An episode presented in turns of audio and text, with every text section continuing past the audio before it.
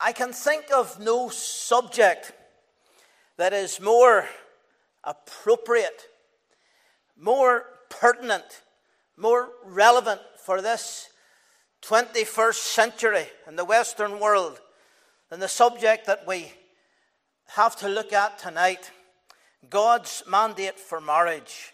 There is no one here that this subject is not relevant to, because this subject gets to the very heart of our humanity and it gets to the very heart of society and civilization as well.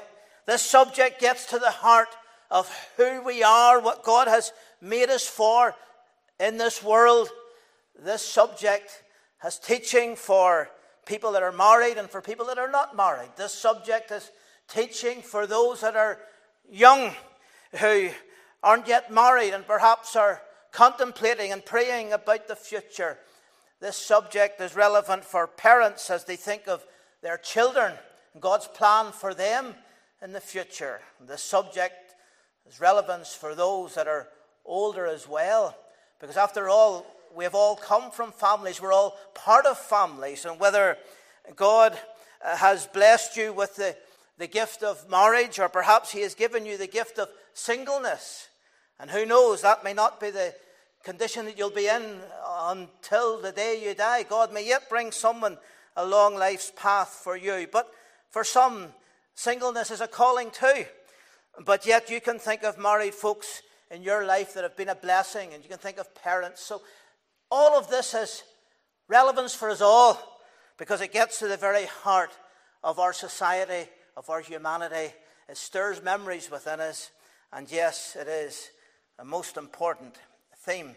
And there is so much that we could think about and talk about. But we want to keep things simple, remain closely to the truth of God's word, and see what we can glean. And in the first place, we have this text uh, Genesis chapter 2 and the verse 28. And God blessed them, and God said unto them, be fr- sorry, Genesis 1, verse 28. And God blessed them, and God said unto them, Be fruitful and multiply, and replenish the earth and subdue it, and have dominion over the fish of the sea, and over the fowl of the air, and over every living thing that moveth upon the earth. And that is said within the context of God having already created the male and the female. He created man in his image. In the image of God created he him. Male and female created he them. He blessed them. He said, Be fruitful, multiply, replenish the earth, subdue it, have dominion. God had a clear plan for the first couple. They were to have dominion over the earth together. They were to be fruitful and multiply. They were to replenish the earth. And after all, we are the product of that union because Adam is our first father and Eve is our first mother. So, with that in mind, let's think first of all upon the beginnings of marriage. And perhaps we could just go to the, the, the, next slide. Thank you. We have all the headings we're going to go through tonight. So let's think about the beginnings of marriage first of all. And it is quite clear whenever we come to the book of Genesis that marriage is a creation ordinance. When God created man, he subsequently created woman, and God presided over the first marriage in the Garden of Eden. And God there was setting a clear pattern for society, setting a clear pattern for all humanity. Humanity began with a marriage. And whenever we think about marriage, we think about something that transcends all societies. It transcends nations, it transcends cultures. Wherever you go in the world, you will find the institution of marriage. And you will discover that the institution of marriage is a very important aspect in any society. And you can go beyond Christianity. And yes, Christianity brings something very special to marriage, and we'll come to that at the end. And Christianity is based, of course, upon the, the, Jewish transition, the Jewish tradition of marriage. And that too is very important because that comes from the Old Testament teaching. But you can go outside of Judaism and Christianity and you go to various nations and various cultures and various religions across the world, and you will discover that marriage is such an important part of, of man, such an important part of society, and such an important part of, of culture as well. There's something very special about marriage. And that is because God created us with marriage in view, and He created Eve for Adam. Now, God made Eve for Adam for companionship. So there was the need for comfort. God said, It is not good that the man should be alone. God made man as a, a social being, a being who, who needs others. There is no one who truly can exist on an island. God has created us with that need to belong, need to belong to family, need to belong to friends. And, and yes, the, the most important relationship that we have after the relationship with our parents. And the relationship with the parents is the first and formative relationship. And then there is a relationship with the husband, with the wife. And that is stressed by Moses here in Genesis chapter 2 and the verse 24. Therefore shall a man leave his father and his mother and shall cleave unto his wife, and they shall be one flesh. And so there is the replacing of, of that one important relationship with another, even more important relationship the leaving and the cleaving. Leaving father and mother behind. Not that we should ever forget about father and mother, but there is another relationship that becomes more important. That's relationship with the husband and with the wife, and they shall be one flesh. So there is the need for companionship, the, the comfort. Uh, there is the need for someone to be a confidant, someone to talk to, someone to seek advice from. Uh, there is the need for consolation. And then there is the need for morality as well. Because the Apostle Paul said, it is better to marry than to, to burn. And there is an intimate relationship that should only be enjoyed within marriage, and it should not be enjoyed outside marriage. And all kinds of problems result when that relationship is entered into outside marriage. It is only when the man and the woman come together as husband and wife that they can be one flesh. And that is stressed by Moses in Genesis chapter 2 and the verse 24. It is also stressed by uh, our, our Lord Himself and not only does Moses speak of marriage and the importance of it, but Christ does as well. And if you come with me uh, over in the scriptures to the Gospel of Mark, the Gospel of Mark, chapter 10, the Lord refers to Moses. We should always remember that the, the scriptures are a unity. The scriptures are one book if we undermine one part of Scripture, we undermine all of Scripture. If we say that Moses did not write Genesis, if we say that Moses didn't know how to write whenever Genesis was written, when it was supposed to be written, if we say those kinds of things, then we begin to say the Bible is a bit of a fabrication, a bit of a fraud. And if the Bible is a fraud in one part, it's a fraud in every part. And the Lord said there was a man called Moses, and there was a man called Moses who wrote about the creation account.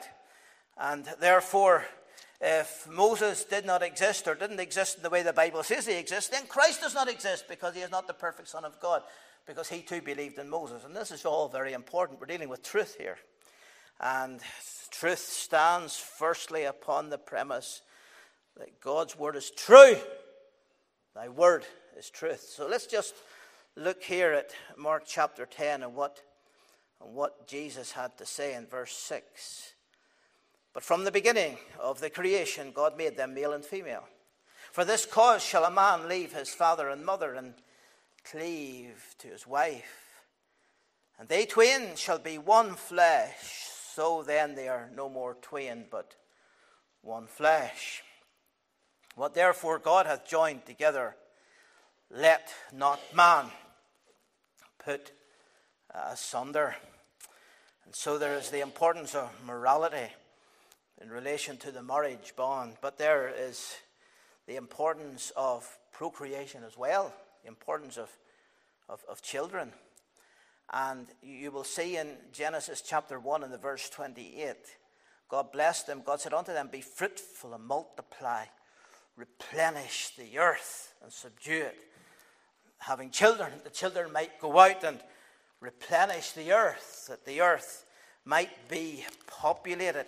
And this was repeated to Noah and to Noah's family whenever they came out of the ark. They had to go forth and they had to multiply. And this ordinance was repeated as well, the importance of it. In Genesis chapter 8 and the verse 17. Bring forth with thee every living thing that is with thee, of all flesh, both of fowl and of cattle, and every creeping thing that creepeth upon the earth. They may breed abundantly in the earth and multiply upon the earth. And Noah went forth, and his sons and his sons' wives with him, every beast, every creeping thing, every fowl, and whatsoever creepeth upon the earth, after their kinds went forth out of the ark.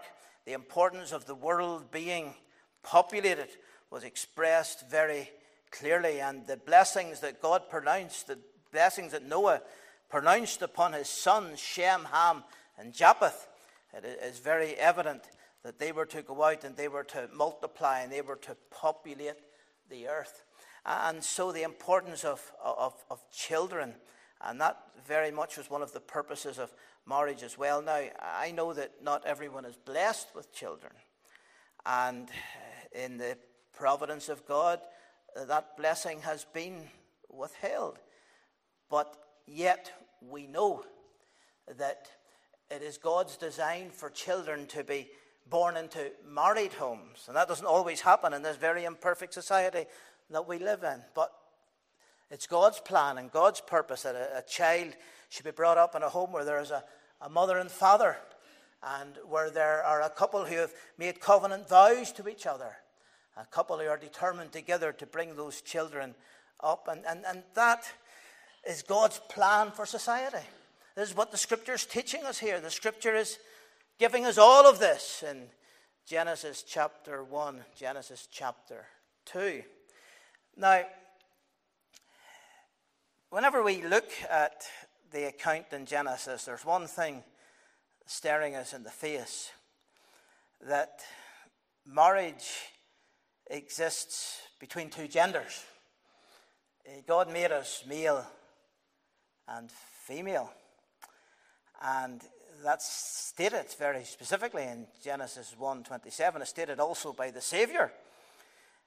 So God created man in his own image. In the image of God created he him. So as God created man in his image, he created man male and female. There only was two genders. There only are two genders. You see, the reason why there is so much confusion around today is because the world, with its twisted philosophy, does not want to accept truth. The world is running away from truth. The whole idea of fixed truth is becoming questioned today. It never was before. The various philosophies that underpin Western civilization today, philosophies that have sought to dislodge Christianity away from our culture, they are truth denying philosophies. Evolution is one of those truth denying philosophies. Never let anyone tell you that evolution is science. Evolution's not science. If it was science, you'd be able to go to those in between creatures, between apes and, and, and men, and you would be able to see the clear development. Those things aren't seen because evolution is a philosophy, it's an idea that has no scientific basis. It has never been tested scientifically. It's not truth. And yet people would rather believe that than believe God's word because they don't want to accept that there is a God. And that's really what it comes down to. People don't want to accept that there is a God. And the whole idea today is you can be what you want to be. You can be anything that you want to be. You can be what you choose. You can be what you feel to be. So if, if a boy wants to be a girl, then he's a girl. If a girl wants to be a boy, then she becomes a boy, and that's just the way it is. You can be what you feel to be. and You can be a boy today and a girl the next day, and, and so it goes on. And there's so much confusion, so much confusion about sexuality, homosexuality, lesbianism, bisexuality. There's a transgender lobby. And at the heart of all of this, there is this attack on what God has to say about who we are. Because what God is giving us here is truth. Our gender is fixed. We are either men or women. And you may see that as a place to write other on a form, but that doesn't exist. It doesn't exist in the mind of God, it doesn't exist in Scripture, and nor does it exist in science. We cannot be what we want to make ourselves. We have to accept what we are, the way God has made us. Because when you look at Genesis 1 and 27, so God created man in his own image. In the image of God created he him, male and female created he them. God made man in his own image. We're made in the image of God, not that we look like God. Because God doesn't have a head like ourselves, and, and feet like ourselves, and hands like ourselves. But God breathed his spirit into Adam, and he became a living soul. And there is that spirituality to the core of humanity. That's where the image of God comes in. But whenever God made us in his image, he created us male and female. That's how God made us. We need to remember something really important here. This whole confusion that is around today, it ultimately is to the detriment of humanity. But it is an undermining of God's word. And it's an undermining of the institution of marriage that is so important because marriage can only exist between a man and a woman. Can it exist between two men? Can it exist between two women? A man, woman, full stop. Anything beyond that's not marriage. The state has no right to define marriage. No right whatsoever. And we shouldn't get misled by the notion, oh, the state can have its form of marriage in a registry office or whatever, and the church can have their marriage within church.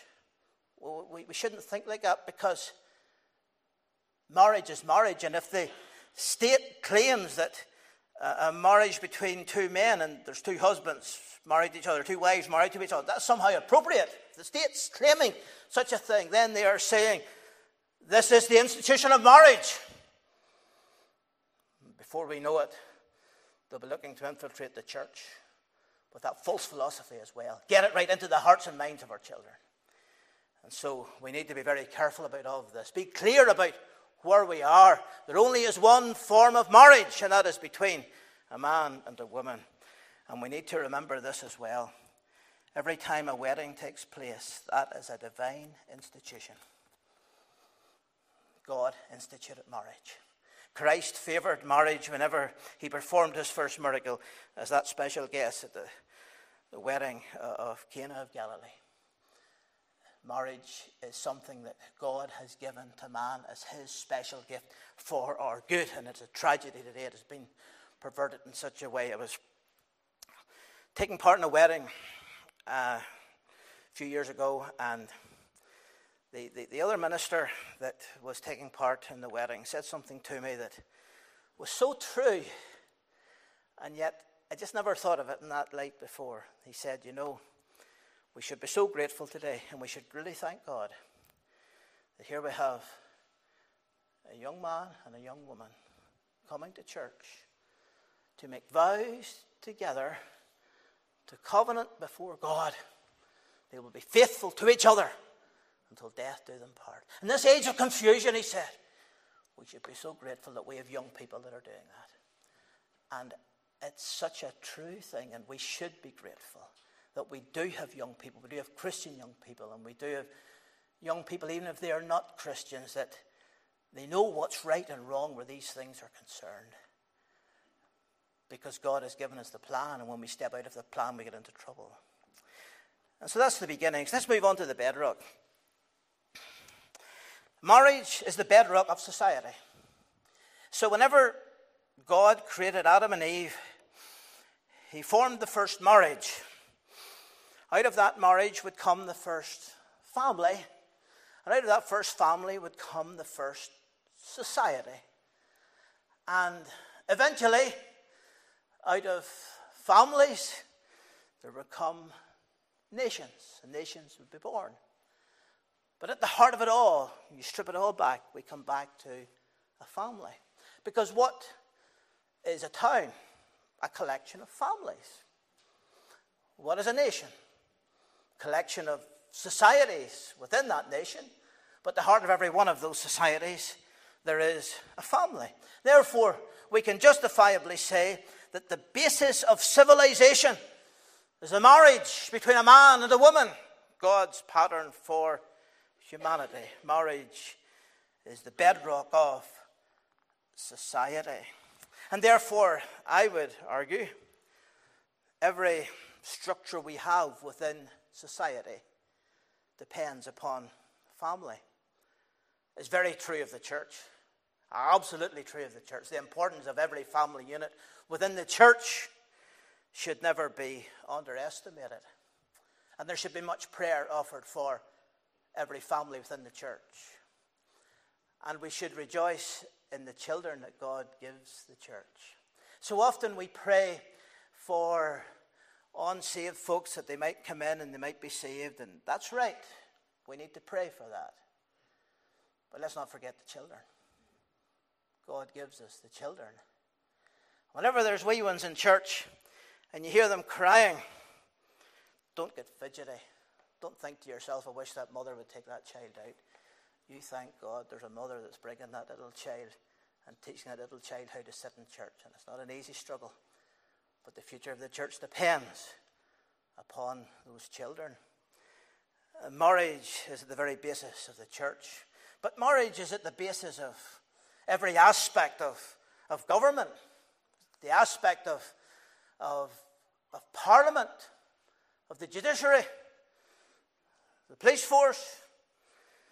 Marriage is such an important part of society, and without marriage, and we'll come to this very soon, there's no civilization.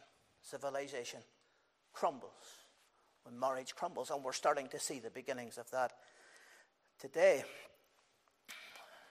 At the apex of the British system of government, there is the crown.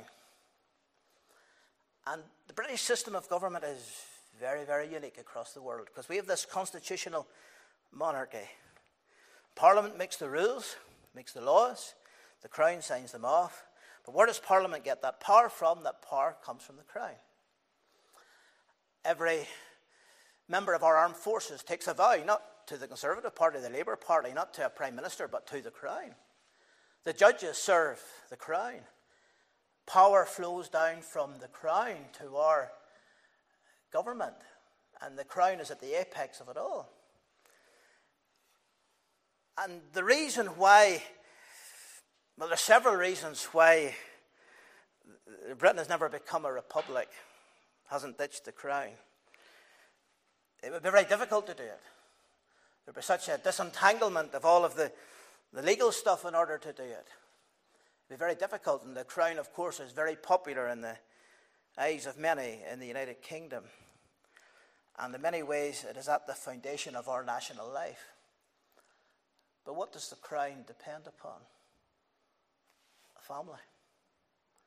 And that family can trace its ancestry all the way back to Alfred the Great, who was the King of Wessex in the ninth century. I've got my calculations right there. And he was one of the first to translate the scriptures into English, early English. And he was a great Christian king. That's why he was known as Alfred the Great. And throughout all of our history, there has been this Christian lineage. And we can truly say that the lines have fallen onto us in pleasant places. We have a godly heritage. And the crown, nominally at least, is a Christian institution. But that Christian institution, in a legal sense, sets the tone for the nation and for Britain. But sadly, Britain's turning away from all of that. But the point I'm making is this at the very fundamental heart of our system of government that has been so blessed of God throughout the ages is a family. And it's known as the royal family. And I find that very, very interesting because, after all, if there was same sex marriage there, there'd be no bloodline. No bloodline to maintain. And then where would we be? It would be a constitutional crisis. And that's something I've never heard addressed at any time. Let's pray that we'll never go there as a nation. It would be a sign of judgment indeed if that ever were to happen. Marriage is at the bedrock of civilization.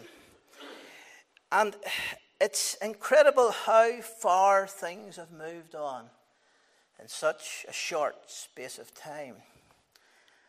For example, in the year 2011 2012, a senior Guardian commentator, a man called Michael White, warned that creating same sex marriage would be unwise.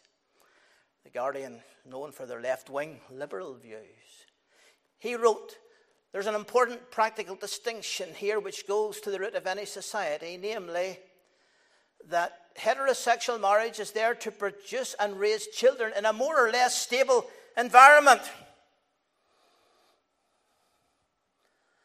Anyone that wrote those things in a national paper today would be pilloried. That's just in 10 years. Jack Straw, who at one time was Tony Blair's Home Secretary, he said in the year 2000 Marriage is about a union for the procreation of children, which by definition can only happen between a heterosexual couple. So I see no circumstances in which we could ever bring forward proposals for so called gay marriages. Jack Straw changed his views. And yet, back then, he was certainly, whether he knew it or not, was articulating exactly not only what the Bible says, but what common sense says. This was recognized that marriage between a man and a woman was at the very bedrock of society, and yet the foundations have shifted. And the Bible says, if the foundations be destroyed, what can the righteous do? Carle Zimmerman is a very interesting character. He was a very important American sociologist in the first part of the 20th century. He was not a Christian, did not write from a Christian perspective. But he was very interested in societies and what makes up societies and why certain societies succeed and why some fail, why civilizations grow and prosper and why they suddenly crumble. He studied all of that. He studied it in history as well as looking at American society and his generation.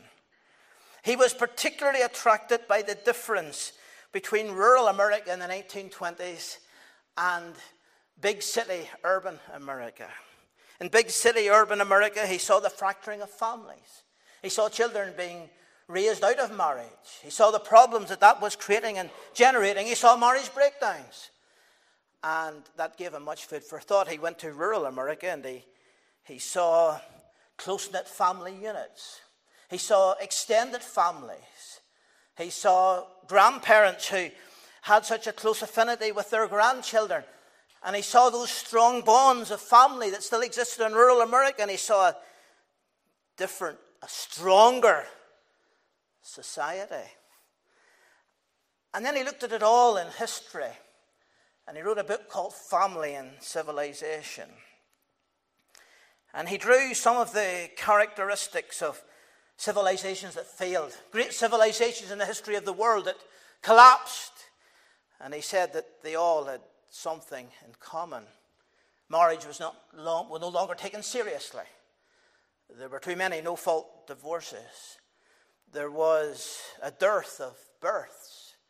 No longer were as many children born. Uh, there was the acceptance of alternative marriage forms.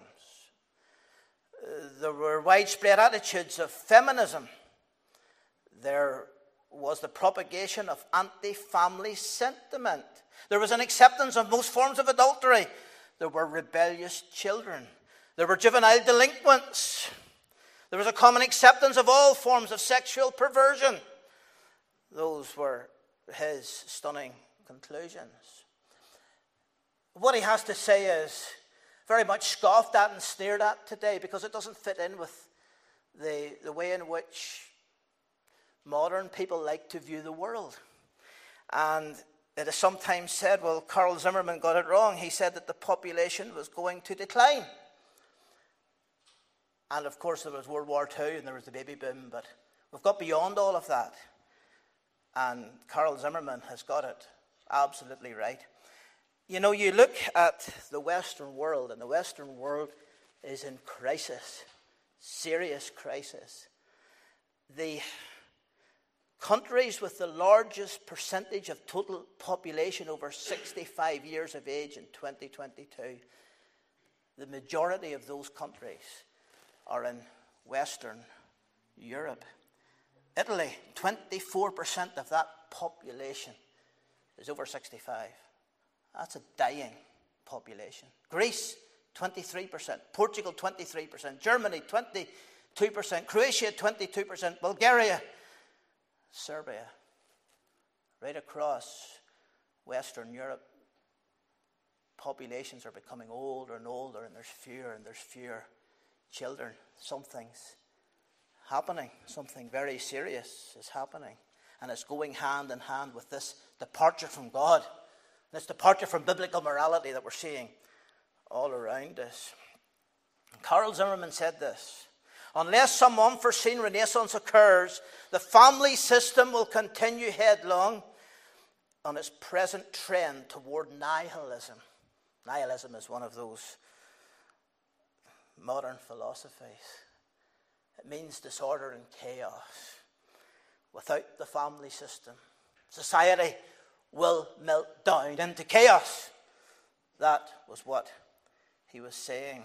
The great British historian Arnold Toynbee, he said, out of 21 notable civilizations, 19 perished not by conquest from without, but by moral decay from within. We destroy ourselves. And that's what we're seeing today. We're seeing the destruction of society. And that should sound the alarm bells in every heart and in every mind. Let's move on and think about the battle for marriage now. The term is sometimes used culture wars.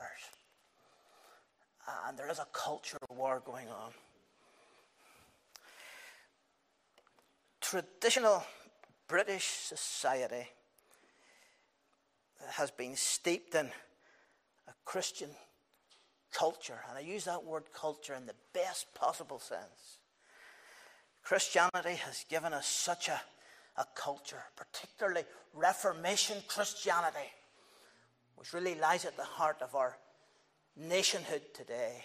Reformation Christianity was there to be seen so clearly when the king took his vows whenever he was crowned just a few months ago. But there is a real battle going on.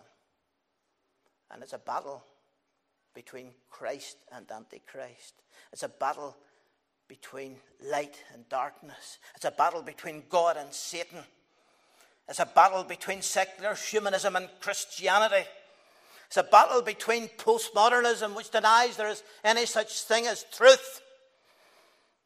There is truth. Of course, there's truth. You go out onto the road and you decide to go through a stop sign, you'll discover what truth is.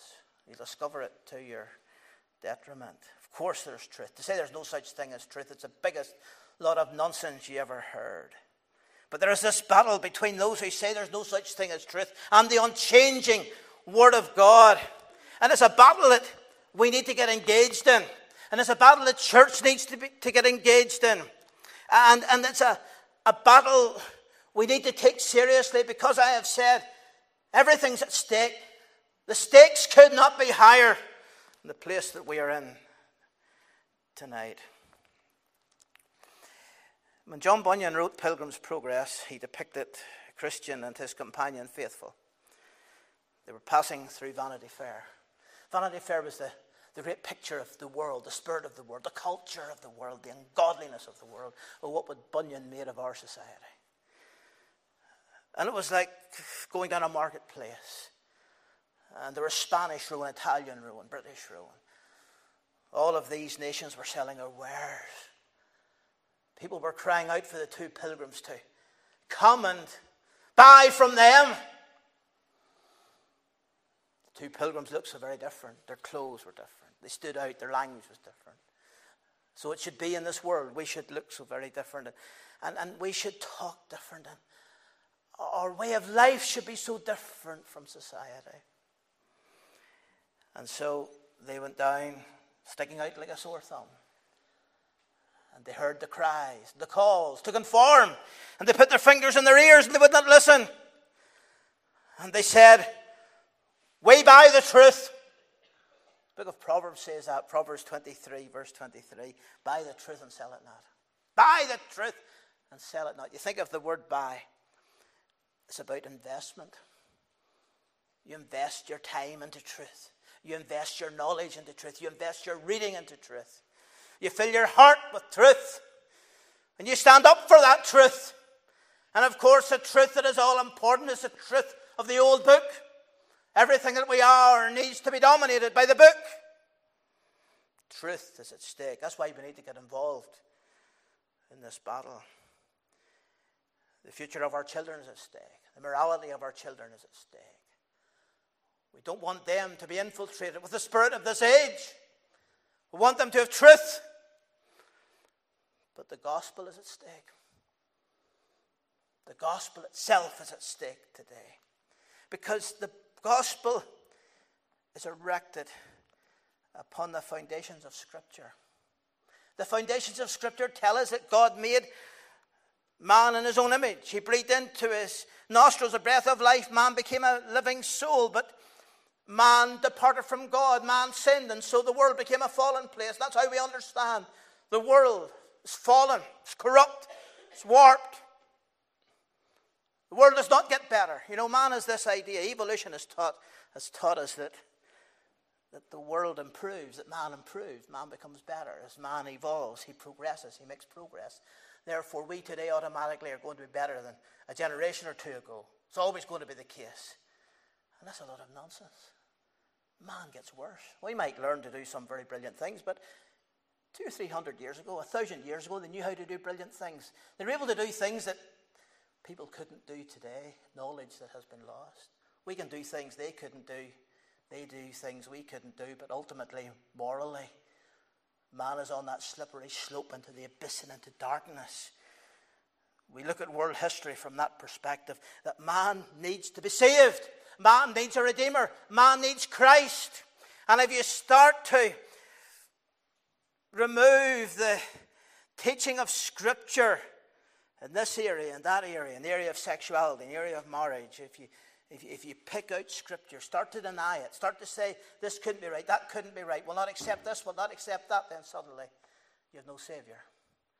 And the Bible says the law came by Moses, but grace and truth came by Jesus Christ. And one is built upon the other. And the law is our schoolmaster that brings us to Christ. And so, this battle that we're in for truth, and marriage certainly is a part of it.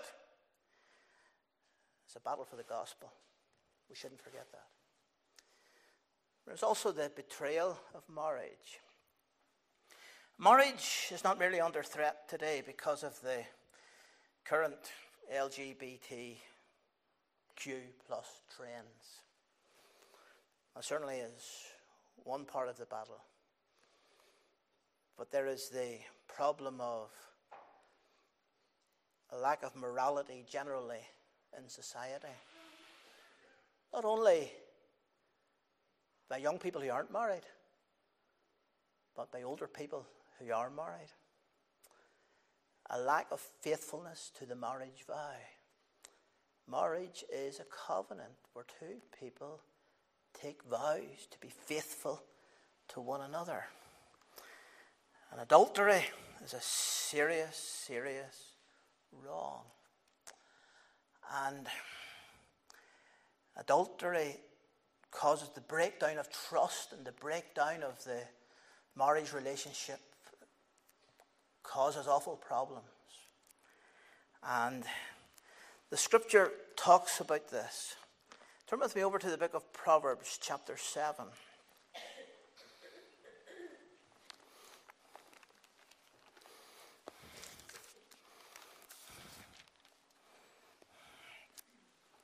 Proverbs chapter 7, Solomon tells a story to the young man to keep away from the strange woman. It could just as easily be told to the young woman as well. But he's talking to his son here. That's the context.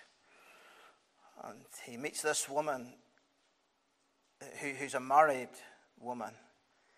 And she flaunts herself at him. And he gives in for the pleasure of the night. And the scripture describes him as he went after this woman. In verse 22, he goeth after her straightway, as an ox goeth to the slaughter, or as a fool to the correction of the stocks, till a dart strike through his liver, as a bird hasteth to the snare, and knoweth not that it is for his life. The path to ruination. Immorality is the path to ruination. Her house, verse 27, is the way to hell, going down to the chambers of, of death. It's a very solemn passage. And then the Lord said, The man that looks on a woman lusts after her, and his heart has broken the commandment, Thou shalt not the importance of keeping ourselves pure. Uh, and I know that's a subject that another brother will be dealing with. But let's move on finally to the blessings. We're coming in closing to the book of Ephesians, chapter 5. I'm encouraged by our brother's prayer. Our brother prayed that we would see Christ tonight. And yes, we, we do see Christ. And we see Christ in marriage. And we come to the book of Ephesians, chapter 5, and one of the, the great passages on the subject of marriage. And at the heart of this passage is Christ. Verse 22 of Ephesians 5. Wives, submit yourselves unto your own husbands as unto the Lord. See, the Lord's there in this marriage. For the husband is the head of the wife, even as Christ is the head of the church he is the Saviour of the body. Therefore, as the church is subject unto Christ, so let the wives be to their own husbands in everything. Husbands, love your wives, even as Christ also loved the church and gave himself for it. That he might sanctify and cleanse it with the washing of water by the word, that he might present it to himself a glorious church, not having spot or wrinkle or any such thing, but that it should be holy and without blemish. So ought men to love their wives as their own bodies. He that loveth his wife loveth himself. We began by talking about the foundation of marriage, the beginnings of marriage. We've looked at some of the ways by which marriage has been attacked, has been betrayed. But in closing, we come to the blessing of marriage which comes to us through the person of Jesus Christ. I once heard a clergyman say when preaching at a wedding that in engineering terms, you have a female thread and a male thread. And the, the nut will lock onto the thread and you can screw it on. They're fastened together and then you get a lock nut that holds it all in one place. And he said at this wedding today, we have the male and the female thread, but then we have Christ. He's the lock nut who holds it together. Only Christ can hold the home together. And Christ teaches us so much about selflessness. Selflessness. Husbands, love your wives, even as Christ also loved the church and gave himself for it. I don't think there's any husband here who has ever lived up to that. You think of what Christ did for us going to the cross, shedding his precious blood, giving us all, surrendering us all, loving us unto death. That's the pattern. It is sometimes said that Christians don't have love when it comes to the LGBT community. when it comes to homosexuals, lesbians, that we don't have love, that these people, they just want to enjoy love. They've got it all wrong. The scriptures show us the love of Christ. And the Bible does give us the parameters through which love ought to be exercised. But ultimately, the scriptures show us Christ who loved the church and gave himself for it. You often think of Charles Wesley's hymn, Oh, that the world could taste and see the riches of his love. The arms of love that compass me with all mankind embrace. And that's what our society needs. Our society is heading on a collision course with the wrath of God. That day's coming, and it's coming very quickly. It's only the, the, the grace and the long suffering of God that's withholding wrath. Only revival will save this land. Only revival. And of course, where does revival begin? Does it begin in the corridors of power? Does it begin in Stormont or Westminster or Buckingham Palace? No, it doesn't. It begins here in my heart and in yours. It begins in our prayer meetings. It begins when we're on our knees. It begins when we're seeking God when Christ reveals himself to us. That's got to be where the future is. May the Lord bless these thoughts to your heart and soul tonight. Let's bow for prayer.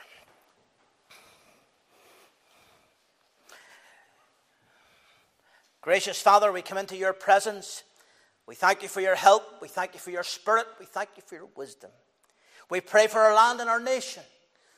As it turns away from you, pray that you would visit us with the spirit of Elijah once again. Send the fire and send the light. Cause your face to shine upon us. In these dark days, we pray. We pray for revival in our hearts. We pray for revival in our church. We pray for revival in our homes. We pray for our children that you would save every one, our young people. We pray for those that have wandered away that you would draw them back. We pray for every home, every family, for every marriage. Lord, undertake for each one.